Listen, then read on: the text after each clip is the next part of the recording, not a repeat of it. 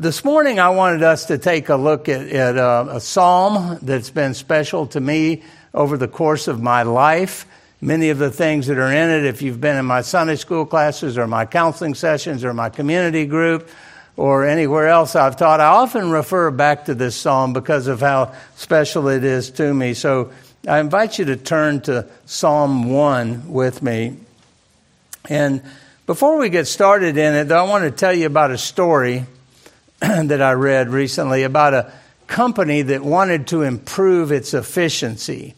So they hired a consultant who called a meeting of all the shop personnel. Now, it only makes sense for any company, whether you're profitable or losing money, from time to time to have an evaluation of how you're doing. So, yes, companies do hire consultants even when they're doing really well. We've got a good friend uh, of our families that this is what he does for a living. He's not the one that said what I'm getting ready to, to tell you, but but he does this, and even big time, very profitable companies hire people to come and evaluate their efficiency in ways that they can improve. Matter of fact, this friend of ours, he had the big place that's closed today that we all love to go and eat their chicken sandwiches, right? And of course, we all know they're extremely profitable, and yet they hired a consultant to evaluate their business. So it's something that needs to be done.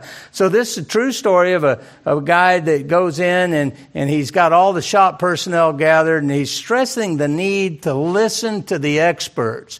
People are experts for a reason, right? They've studied. They know. We would be well to pay attention to them. And he said this, imagine you're on the Titanic and, yeah, it's towards the end, and guess what? You're sinking. And you are blessed to be one of the ones that gets to climb into a lifeboat. And he asks this question, which way would you row? Think about that. Then he asked, as you're evaluating which way we're going to row, then he asks, what if you had the ship's navigator with you?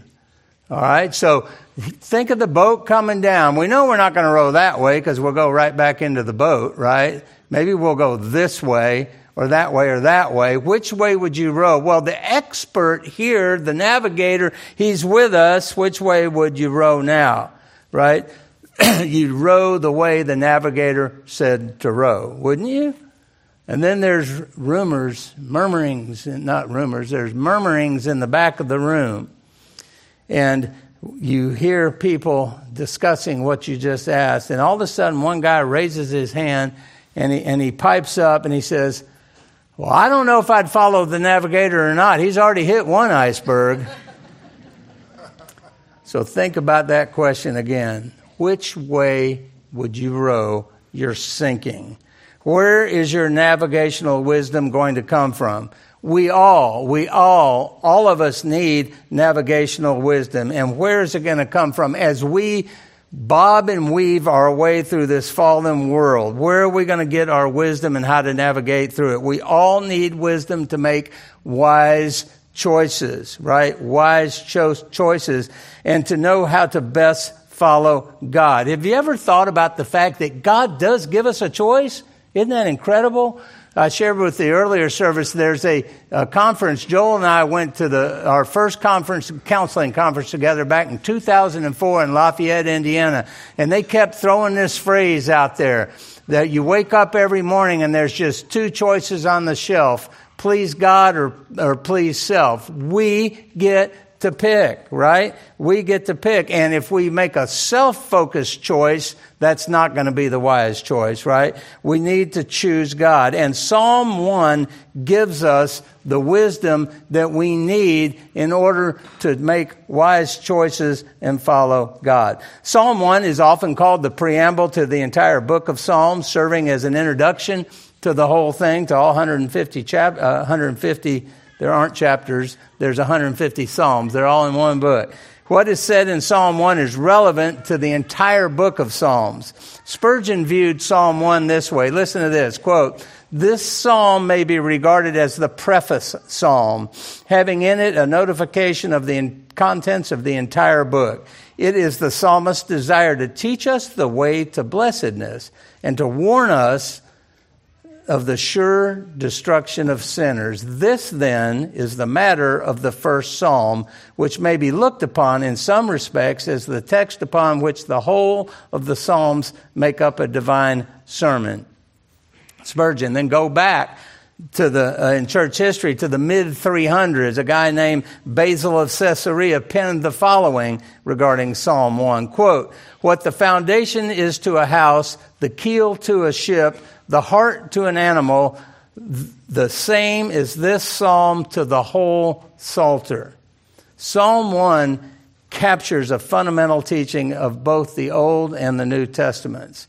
In the Old Testament, God teaches his people that choices we make will determine both the direction and the outcome of our lives. For example, he says in Deuteronomy thirty, verse nineteen, I call heaven and earth to witness against you today that I have set before you life and death, blessing and curse. Therefore, choose life that you and your offspring may live. And then our Lord Jesus in the New Testament teaches us to choose the right way in life. In Matthew seventeen, Jesus says, enter by the narrow gate, for the gate is wide and the way is easy that leads to destruction, and th- those who enter by it are many. For the gate is narrow and the way is hard that leads to life, and those who find it are few. Now, as I said a minute ago, and you know well, I'm sure, there are one hundred fifty psalms totaling two thousand four hundred sixty-one verses. And the first four words of those two thousand four hundred sixty-one verses are, blessed is the man. Psalm one, verse one. First four words, blessed is the man. So we, here we see God addressing man's most basic question. How can I be blessed, happy in this life? Or we could say it like this. How can I be happy in this life? Is it true? Think about this. Is it true that God really wants us to be happy? Absolutely. Right? God wants us to be happy. And his happiness is not temporary. It is perpetual. The word translated blessed is plural in, in the Hebrew. That, that means that it's a perpetual blessing. From the time we come to know the Lord Jesus Christ as our Savior, forever we are happy. Amen. So how can I, how can we be blessed, happy, truly happy people? So, don't have time this morning to go around the room, but just think in your mind. What do you think of when you hear that word happy? Right? We all have an idea in our minds of what that might might mean. It's, of course, going to be answered by each of us individually based upon our personal life experiences. This blessedness, happiness, however, really depends on, you ready? Who I am in Christ, not on what? Not on what's happening to me right now. It, that doesn't matter. That doesn't matter. Listen, circumstances do not matter. You all right with that? Circumstances do not matter. This psalm, Psalm one, it's called a wisdom psalm because we learn in it that blessedness, happiness results from our choice to follow God's direction in life. One of my favorite verses is Second Corinthians five nine. Paul's talking about being dead or alive, but he, he says, we make it, uh, uh, whether whether at home, meaning in heaven, I just blew it. Second, this isn't in my notes. Second Corinthians five nine, whether at home or, or whether absent or with the Lord, we make it our goal to be pleasing to him. Now, I like to use three different translations for that. You okay? Sometimes I need like a triple reminder. So One translation says we make it our goal to be pleasing to him. Another says we make it our, our aim to be pleasing to him. Another says we make it our ambition to be pleasing to him. So I recall to myself, hey, Tim, make it your goal, your ambition, your aim today to be pleasing to God. That's the choice that I can make. I can have a ha- happy, blessed day by choosing to make my goal today, not to fulfill my flesh, but to be pleasing to God. So it's a wisdom psalm. And because we learn that blessedness, this happiness results in which way I choose today to follow God's direction in my life. So in this psalm, the writer sets forth two directions in life, the way of righteousness and the way of wickedness.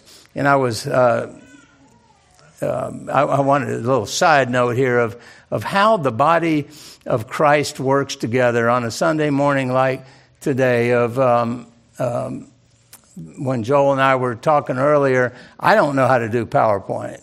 Okay, so I said, Joel, you know, I could probably do this. And, and I texted him my notes, so he did my PowerPoints for me. Right? And Chris Brackett did the scripture reading. Joel taught my Sunday school class. See how it all works together, the body of Christ woven together, that we get the blessedness of experiencing with one another. So one of these directions is the right way that leads to blessedness, leads to happiness. And the other is the wrong way that leads to misery.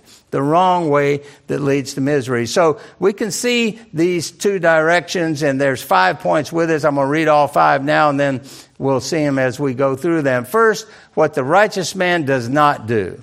Secondly, what the righteous man does. Third, how the righteous man is blessed. Fourth, the dangerous place of the wicked, the ungodly. And lastly, the dangerous future of the ungodly. That is a, the scariest thing in the world to me, the dangerous future of the ungodly. So let's look at Psalm one, and we'll read all six verses. Psalm one, one through six. Blessed is the man who walks not in the counsel of the wicked, nor stands in the way of sinners, nor seats, sits in the seat of scoffers. But his delight is in the law of the Lord, and on his law he meditates day and night. He's like a tree planted by streams of water that yields its fruit in its season, and, it, and its leaf does not wither. In all that he does, he prospers. The wicked are not so, but are like chaff that the wind drives away. Therefore the wicked will not stand in the judgment, nor sinners in the congregation of the righteous. For the Lord knows the way of the righteous, but the way of the wicked will perish. So first, let's look at the way of the righteous and observe, observe what the righteous man does not do, what the righteous man does not do. And again, verse one, blessed is the man who walks not in the counsel of the wicked, nor stands in the way of sinners, nor sits in the seat of scoffers. So here we learn that being blessed comes by choosing the righteous path, choosing to walk the righteous path. And interestingly, this determination is directly connected to other people, right? Each line of this verse tells us to avoid the wrong kinds of interpersonal relationships. Young people, your friends can make a difference in your life. They can make a difference in your life. First Corinthians fifteen thirty-three says, do not be deceived. Bad company, what? Corrupts good morals. Don't be deceived. Don't be tricked. Bad company corrupts good morals. Your friends make a difference in your life. The psalmist introduces the doctrine of, of the two directions in two ways from the very beginning. He wants us to understand what the way of the righteous, this blessed, happy person looks like. And in order to do that, we must know what he doesn't look like. And he shows us that in verse one. Now, some commentators are reluctant to see any special progression in the in these these terms here. But personally, I find it hard to believe that the phrases are not saying Uh, what the way of the wicked, uh, that the way of the wicked is not downhill, and that sinners go from bad to worse. I loved uh, a couple, I don't know, a month or two ago, I was talking to Chris Brackett about another passage of Scripture, and he said, you know, brother, if you just read it and take what it says, you know, how can you come out with anything else?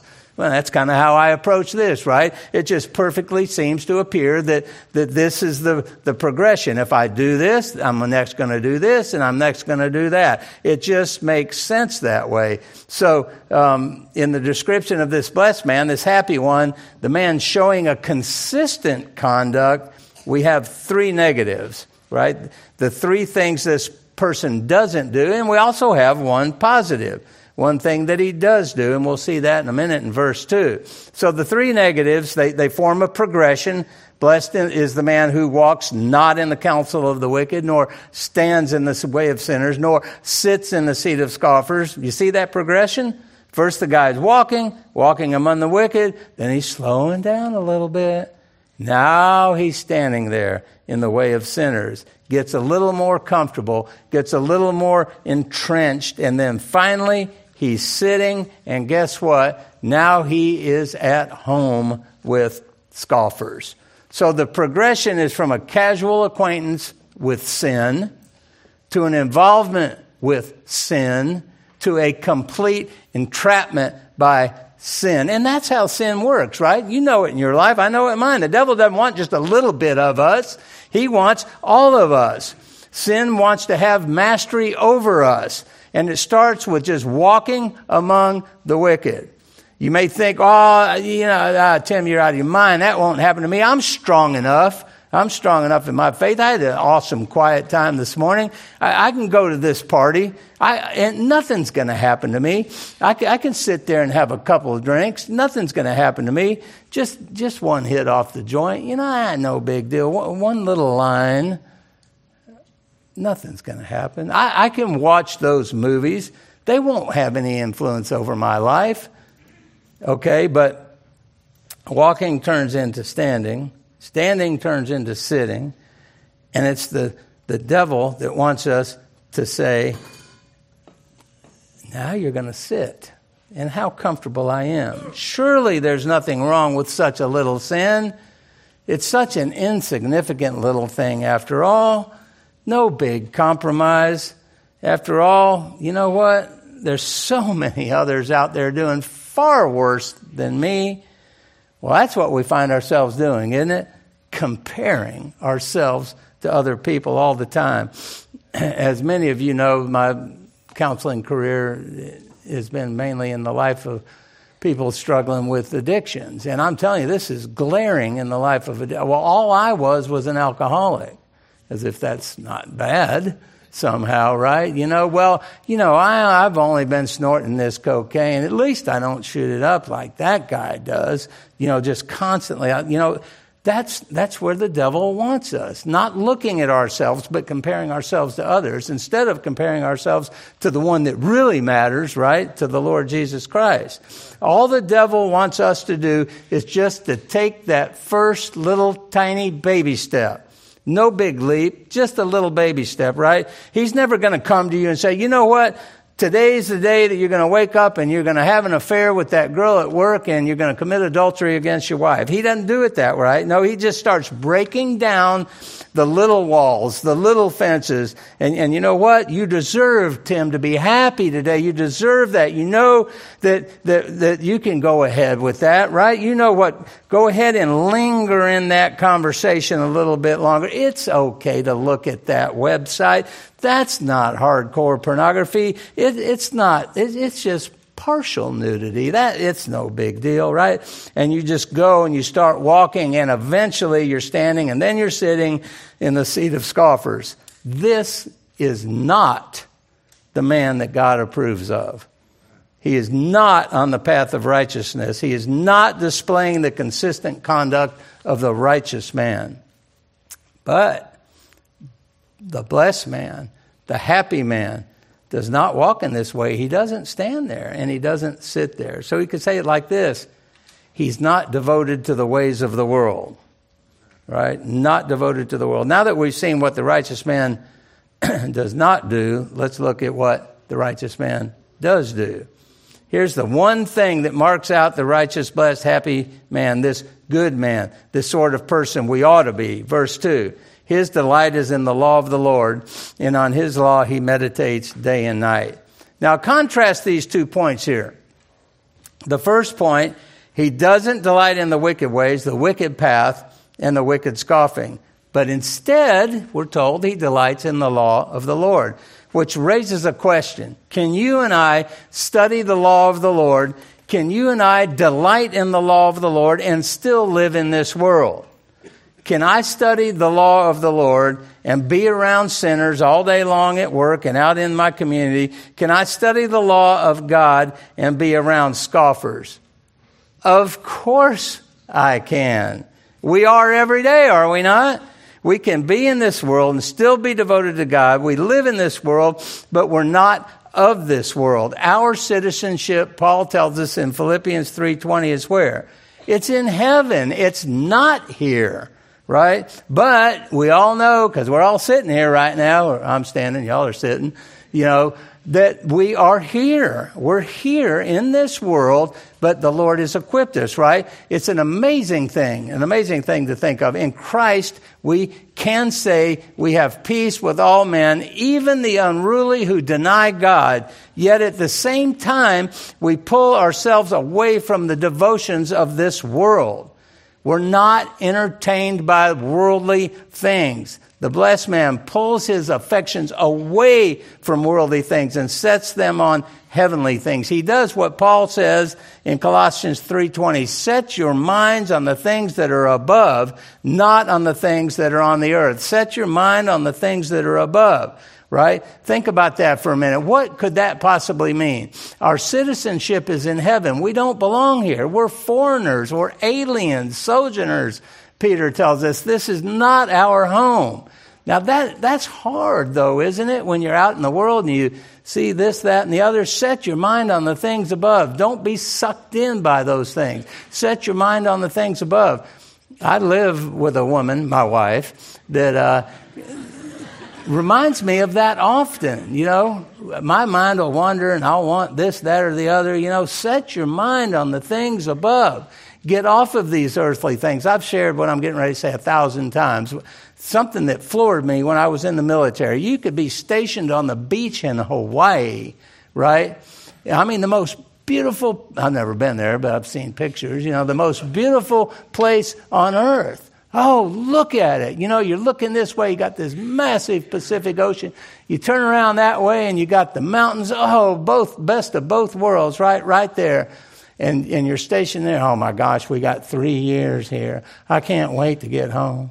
I can't wait to get back to Woodstock. Right? That's that's why aren't we that way with heaven? You know, here we are wanting the stuff here.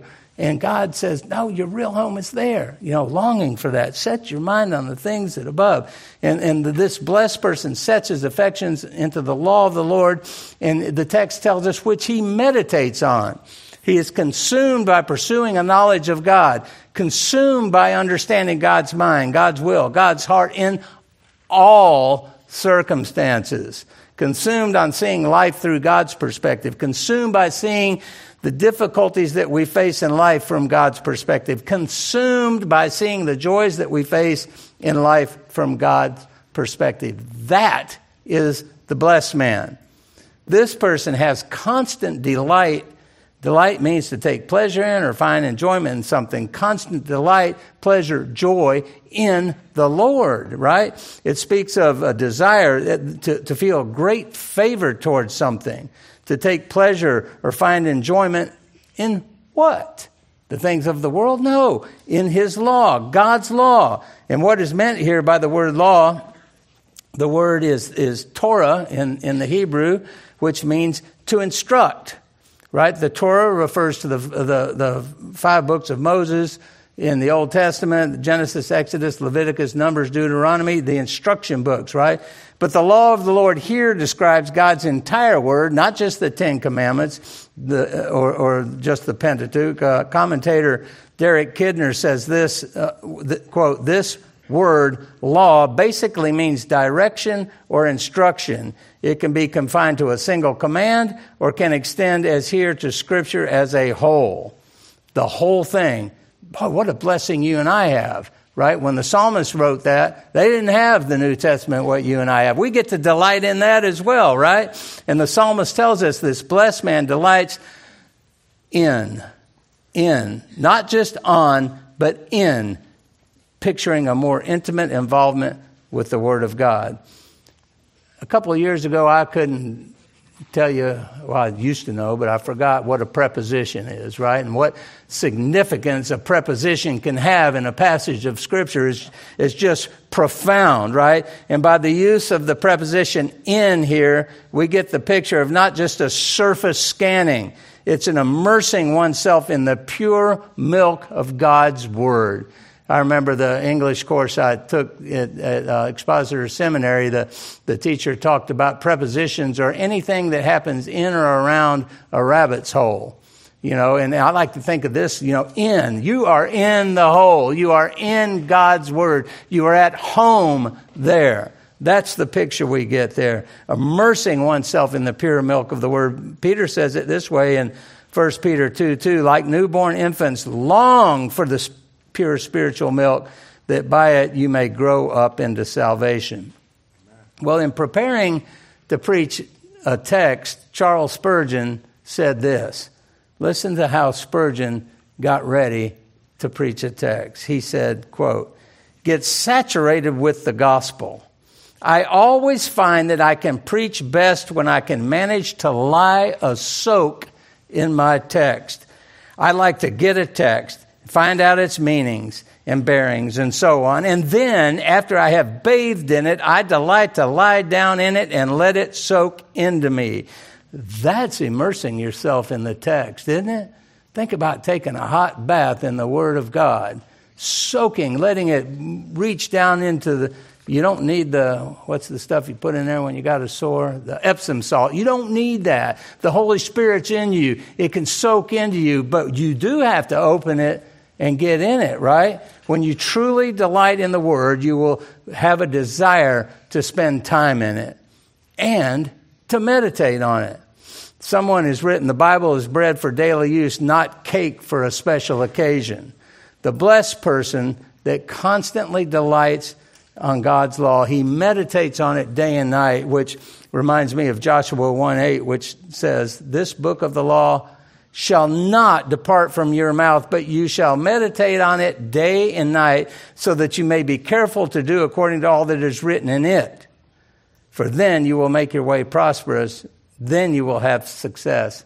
Day and night means it is our continual practice, not our occasional practice, our continual practice. And any time is a good time to meditate on God's Word, right?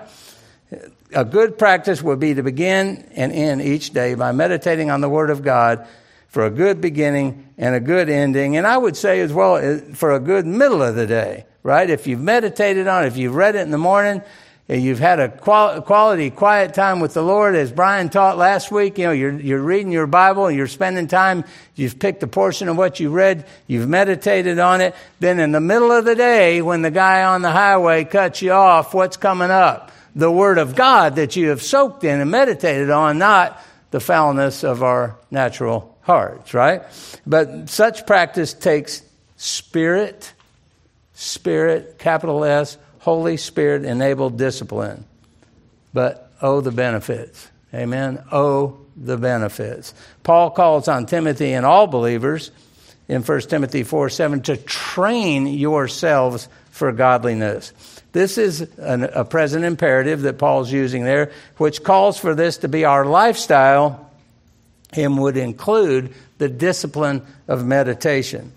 You know, today that word meditation, it can mean lots of things to lots of different people. For example, well, let me preface. I'm not, well, for example, I know that yoga is very popular, and part of yoga is meditation. I did not say go to yoga and meditate, okay? Yoga, I'm just using this as an example. Yoga meditation is not, not, not, not the type of meditation that God is talking about.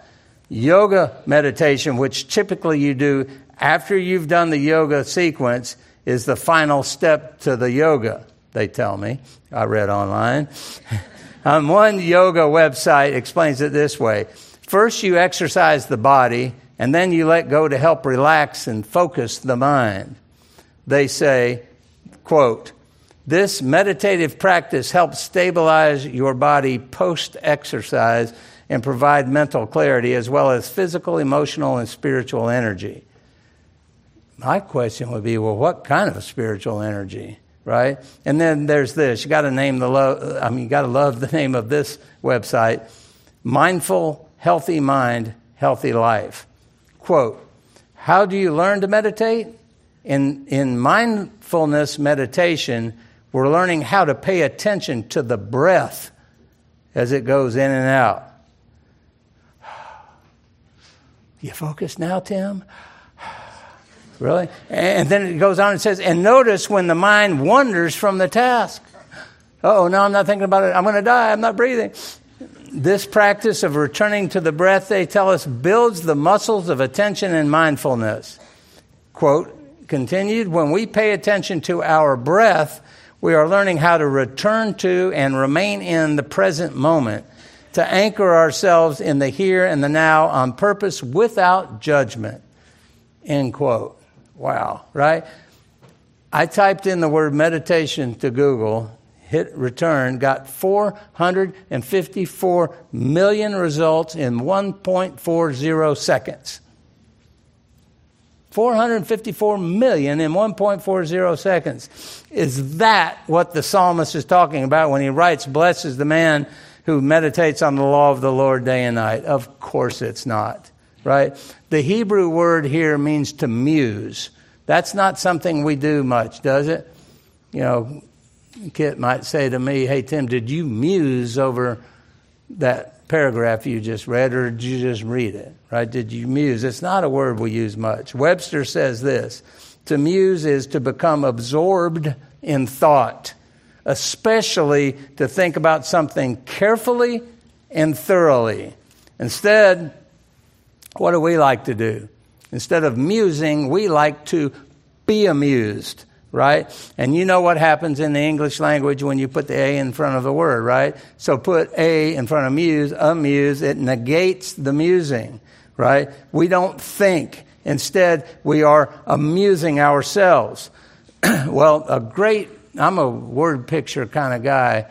Um, I love to see things and, and filter them through and, and kind of help my simple mind understand. Well, there's a place we go by on the way home, if we go a certain way, um, where we pass a cow pasture. And you know what? If we went by there when we leave today, um, say one o'clock, and cows get up, you know, when it's light out, so they've been up for a long period of time. We drive by there around one o'clock this afternoon. I look over there. I can, I don't know why this is. I cannot not look at animals, you know, squirrel, you know, or possum or whatever. Well, possum would have to be at night, but I still see them, you know. My wife gets, I see caterpillars in the road. Is that weird? I'll say, kid, look at that caterpillar. What are you talking about? I can't not look at cows when I drive by. And I'm telling you, at one o'clock this afternoon, if we drive by that cow pasture, every one of them are going to be, well, depending on what kind of day, but even if they're laying down, their heads are going to be up. Or either that or they're standing and their heads are up. And they are all, they are all doing what? They're all doing something. They're all chewing, right? They haven't put their heads to the ground for hours and they're standing there chewing. What is going on? First question pops into my mind. What in the world are they chewing? Well, it's called the cud, right? Well, what's the cud? The cow has four compartments in his stomach. Chews and chews and chews. When he wakes up, fills all four compartments up. And then when they're all full, he stands there the rest of the day and chews them. He regurgitates one of those compartments, chews on it, gets it all nice and chewed up, swallows it, brings up more from another compartment. He's meditating on the cud. That's what we do with God's word. We, we chew on it in our time with the Lord. We swallow it. We bring it back up. We think about it deeply. We muse on it some more. That's what we're doing, right? That's what we should be doing when we open God's word to meditate. And this practice is what happens when somebody is blessed, when they're happy. That's the result of doing that. So we've seen what the righteous man doesn't do. We've seen what the righteous man does. Now, thirdly, how the righteous man is blessed. Verse three, he's like a tree planted by streams of water that yields its fruit in its season. Its leaf does not wither. In all that he does, he prospers. The psalmist uses the image of a fruitful tree here to show the result of those who are blessed. The fruitful tree describes the man who, delight, who delights in the law of God, and the man who's meditating and drawing his nourishment from the law of God, from the Word of God, just as a tree draws its nourishment from the abundantly flowing streams, right? In Israel, we were blessed in twenty seventeen to go on a trip to Israel. And while we were there, I can't remember the name of the road, um, but we came out of the place where um, Jesus was baptized at the Jordan, took a left on that main highway, whatever it's called. And I don't know, we rode for a good bit, and we came upon a place. I'm convinced that these tour drivers and uh, tour guides have contracts with places along the way. You know, I'll bring this busload of Americans in here. They'll spend your money, give me a kickback. So we pulled into this place. It was a makeup shop. And all the ladies on the bus went, woo, look at there, a makeup shop. Oh, it's made from the Dead Sea stuff over there. It's so good for your skin. And all the guys on the bus, we whip out our cell phones and we're Googling the name of the place, you know, to find out if we can get it cheaper on Amazon than they're selling it in there. And guess what? A lot cheaper on Amazon. You don't have to worry about hauling it home with you either, right? So, so, but we pull in there, and Darby and I are sitting on the bus, and and and we looked out the window, and and I remember having this discussion with Darby, and there's this this shrub there that is just gnarly. It's dried up, nasty looking thing, and we started looking around, and they're all like that. And we looked over to the left, and to the left, we knew the Dead Sea was over there. We were at a spot right before that that you can kind of see it way over there. But all of the soil in that area, it's desert, and all the soil there was stained white from the salt of the Dead Sea, right? And, and this poor bush was just withered up because of the salt soil. And it reminded, Darby and I had a discussion about Jeremiah chapter seventeen, and verse six in particular says, he, meaning this, this withered up man that is not drawing nourishment from the Word of God, he's like a shrub in the desert. There he was, right out the window of the bus. And he shall not see any good come. He shall dwell in the parched places of the wilderness and in an uninhabited salt land. Ooh, who wants to live there, right? We pulled out of there, and I did I did Google map this, and I can't remember what it told me. I didn't write it down. But it wasn't far. twelve, fifteen minutes max. We pulled out of there, took a ride. twelve, fifteen minutes max. We pull in another parking lot, our next site to see a place called Engedi. Ah, remember that? And there in the desert was a stream. There were trees in the desert. They weren't gnarly, salt-destroyed, barren bushes. They were trees. There were deer there. We saw deer going up the slopes, just like the Scripture says. Isn't that awesome? An oasis in the desert, right? And that reminded us of Jeremiah seventeen, seven and eight, which says, blessed is the man who trusts in the, in the Lord, whose trust is the Lord. He is like a tree planted by water that sends out its roots into the stream and does not fear when the heat comes, for its leaves remain green. And is not anxious in the year of drought, for it does not cease to bear fruit. Listen, the land of your life might be parched right now. It might be dry. It might be barren. The winds might be blowing hot against you.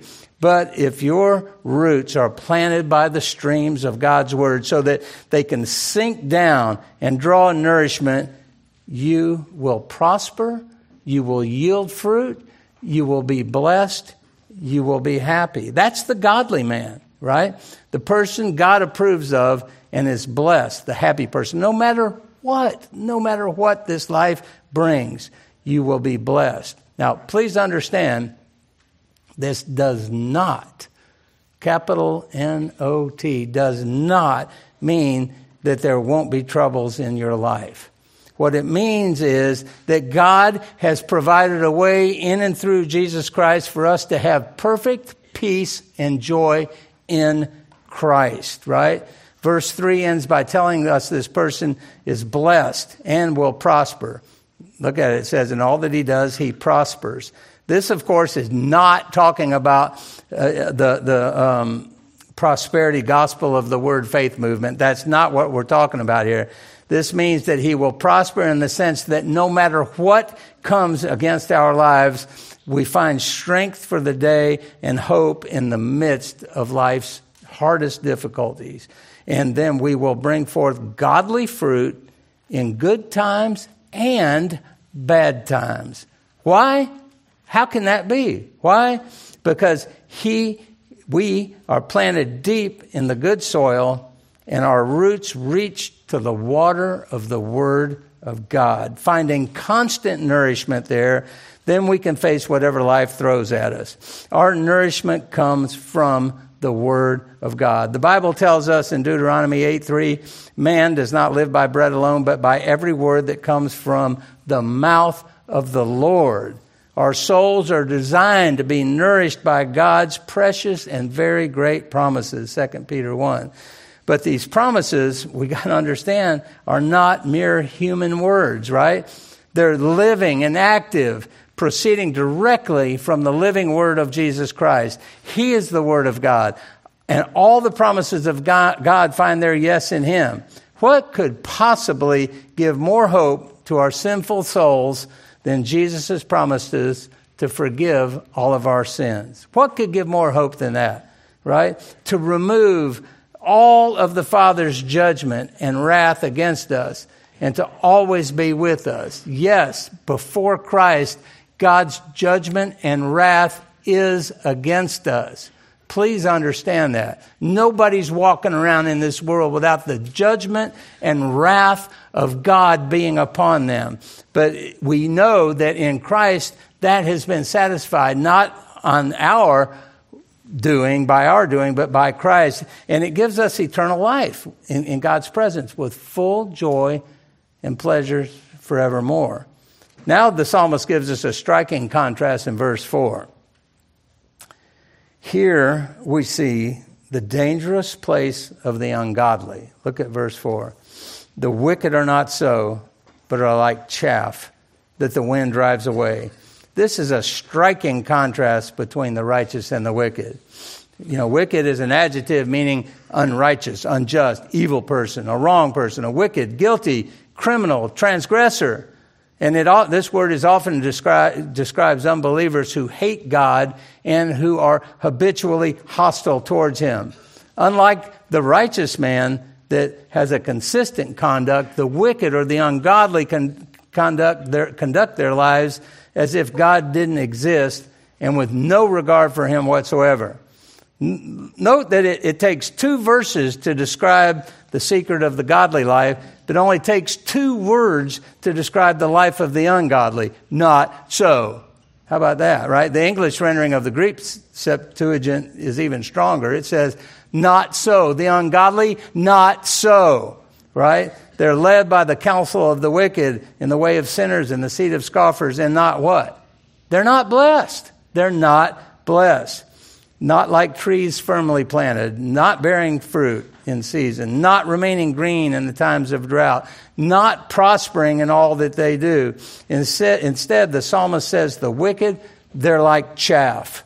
Now, this, of course, is a picture of the threshing floor at the times of grain harvest. Chris told us in Psalm sixty-five it was a time of harvest. This is where we're at. The threshing floors of Palestine are on, on the hills that catch the best breezes, and the grain's brought to them, and, and it's threshed over by, crushed by animals or threshing instruments that are drawn, pulled over it, and then pitched high into the air. And we know the wind blows the useless chaff away. The heavier stuff, the stuff we're all after, it comes down to the threshing floor and it's collected for good use. The chaff is, after it's picked up, it's scattered or burned, and it's what the psalmist says those who live wickedly are like.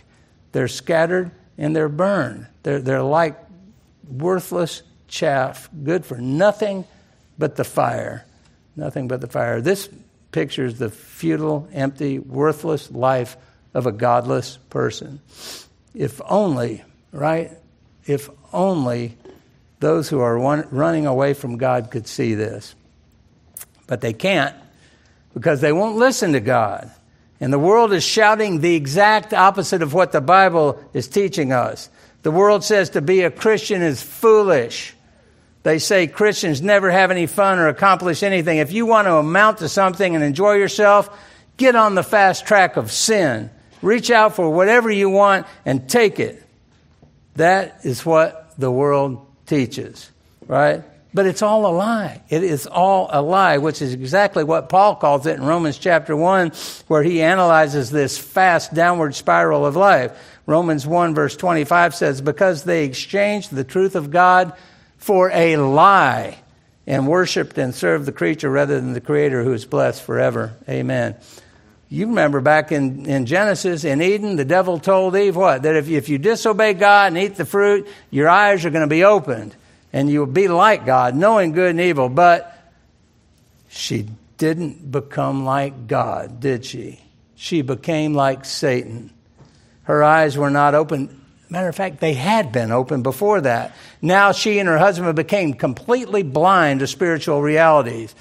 Don't believe the devil's lie. Don't follow the world when it tries to draw you from righteous living by charming falsehoods. Well, next we see the dangerous future of the ungodly in verse five. Therefore, the wicked will not stand in the judgment, nor sinners in the congregation of the righteous. Here the psalmist amplifies what he just stated about their being driven away by the wind. The wicked, like chaff, they don't have the weight. They don't have the weight to resist God's winds of judgment. And so they're blown away and unable to stand in the judgment. Now, listen, will not stand in the judgment does not mean that they will be absent from judgment. Far from it. What it means is they will not be able to endure the judgment and will have no adequate defense. I was reading in a book this week uh, talking about God's judgment. And only a just judge would judge, right? And, and that's what we want. But do you know that every sin we commit, or not us, not, not those of us in Christ, because our debt has been paid, every sin an unbeliever commits adds another log to the fire. It gets hotter and hotter and hotter and hotter with every sin. And guess what? It is never, ever quenched. As I said at the beginning, happiness is perpetual. The judgment of God and the hell and the fire of hell is never quenched. It is perpetual as well, right? When, when, when the wicked are brought before the judgment bar of God, there is no retort to God's just condemnation for their ungodliness. And that, my friends, to me is a very scary, horrifying place, right? And the psalmist concludes verse six, showing us what lies ahead at the end of each way. Verse six, for the Lord knows the way of the righteous, but the way of the wicked will perish. So what we have is two final ends. The Lord knows the way of the righteous. The Lord knows the way of the wicked. And verse six distinguishes between the final end of the righteous and the final end of the wicked, saying, but the way of the wicked will perish. The verse describes the destiny of these two groups of people. Wisest man to ever live, King Solomon wrote Proverbs fourteen twelve, there's a way that seems right to a man, but the end leads to death. If you're like me and you need to hear things twice to get it, a page and a half later, Proverbs sixteen twenty-five, there's a way that seems right to a man, but in the end, it leads to death. That is the way of the wicked. But the way of the righteous is the way of the Lord Jesus Christ, who described himself as the way, the truth, and the life. And then he promised us that he would keep all of those who follow him forever, right? Forever. So the question before all of us each day, including today, is which way are you going to go? You're going to walk on the path of the godly and be blessed, or walk on the path of the ungodly and perish? It's up to you. It's up to you. Who are you going to follow? Let's pray. Father, in this text we've looked at this morning, we see two portraits. The portrait of the righteous person, the blessed, happy person, and the portrait of the wicked person. And as we survey our lives, we must confess to you that many times we find ourselves walking in the way of the wicked man, walking in the way of the ungodly. We confess to you this morning, Lord, that at times we've been unfaithful to our covenant with you and our covenant with one another. We, we've even worshiped other gods, things like money, power, greed, self, self-convenience. We've served our own self-interest instead of serving you in your people. We've not loved our neighbor as you've commanded, nor have we rightly loved you. Forgive us, Lord, for those things, and bring us back into fullness, the fullness of your covenant with you and with one another. And forgive us for the many times we've left you and chosen to satisfy those selfish desires. For the times that we've hurt the members of our family by refusing to do our share around the home, for refusing to love one another. Forgive us for the times when we're unkind and impatient towards others, particularly in our own house, own households. For the times that we're too weak to stand up for what is right and that we've allowed others to suffer because of our cowardice. Forgive us for the times that we refuse to forgive others, and forgive us for the many, many times that we choose to live lives according to our own wills instead of according to your precious word. We, we've, we've, we've, you've told us, Lord God, that in this passage this morning, that we will be blessed, happy, satisfied if we'll follow your ways rather than the ways of the wicked. So we thank you, Lord, for meeting us where we are. None of us automatically starts out being righteous. We start out being wicked sinners, and we do eventually enter by the straight gate upon the narrow road that leads to life. If we do, Lord, it is only by your goodness, your grace alone that brings us there. And yet, Lord, we fall short, even when we contemplate beauties like that. We fall short of loving you as we should. Even the best of our love is but a faint glimmer of what it ought to be. We stand this morning, Lord, in desperate need of daily grace and forgiveness. And we confess that apart from your mercy to us, we would be utterly without hope. But when we were lost, you found us. You called us and drew us to Christ Jesus yourself. You brought us out of the horrible pit, out of the miry clay. And you, Lord, set our feet upon a rock, upon the rock of Jesus Christ. So help us to realize and bear in mind that our final salvation, the eternal glory of heaven, is nearer to us than when we first believed. The day will soon dawn when we enter the glory of your presence. So empower us unto holiness as we wait, Lord, as we seek to walk in a way that is consistent with your wonderful love and your perfect righteousness. And we pray all this in Christ's name. Amen.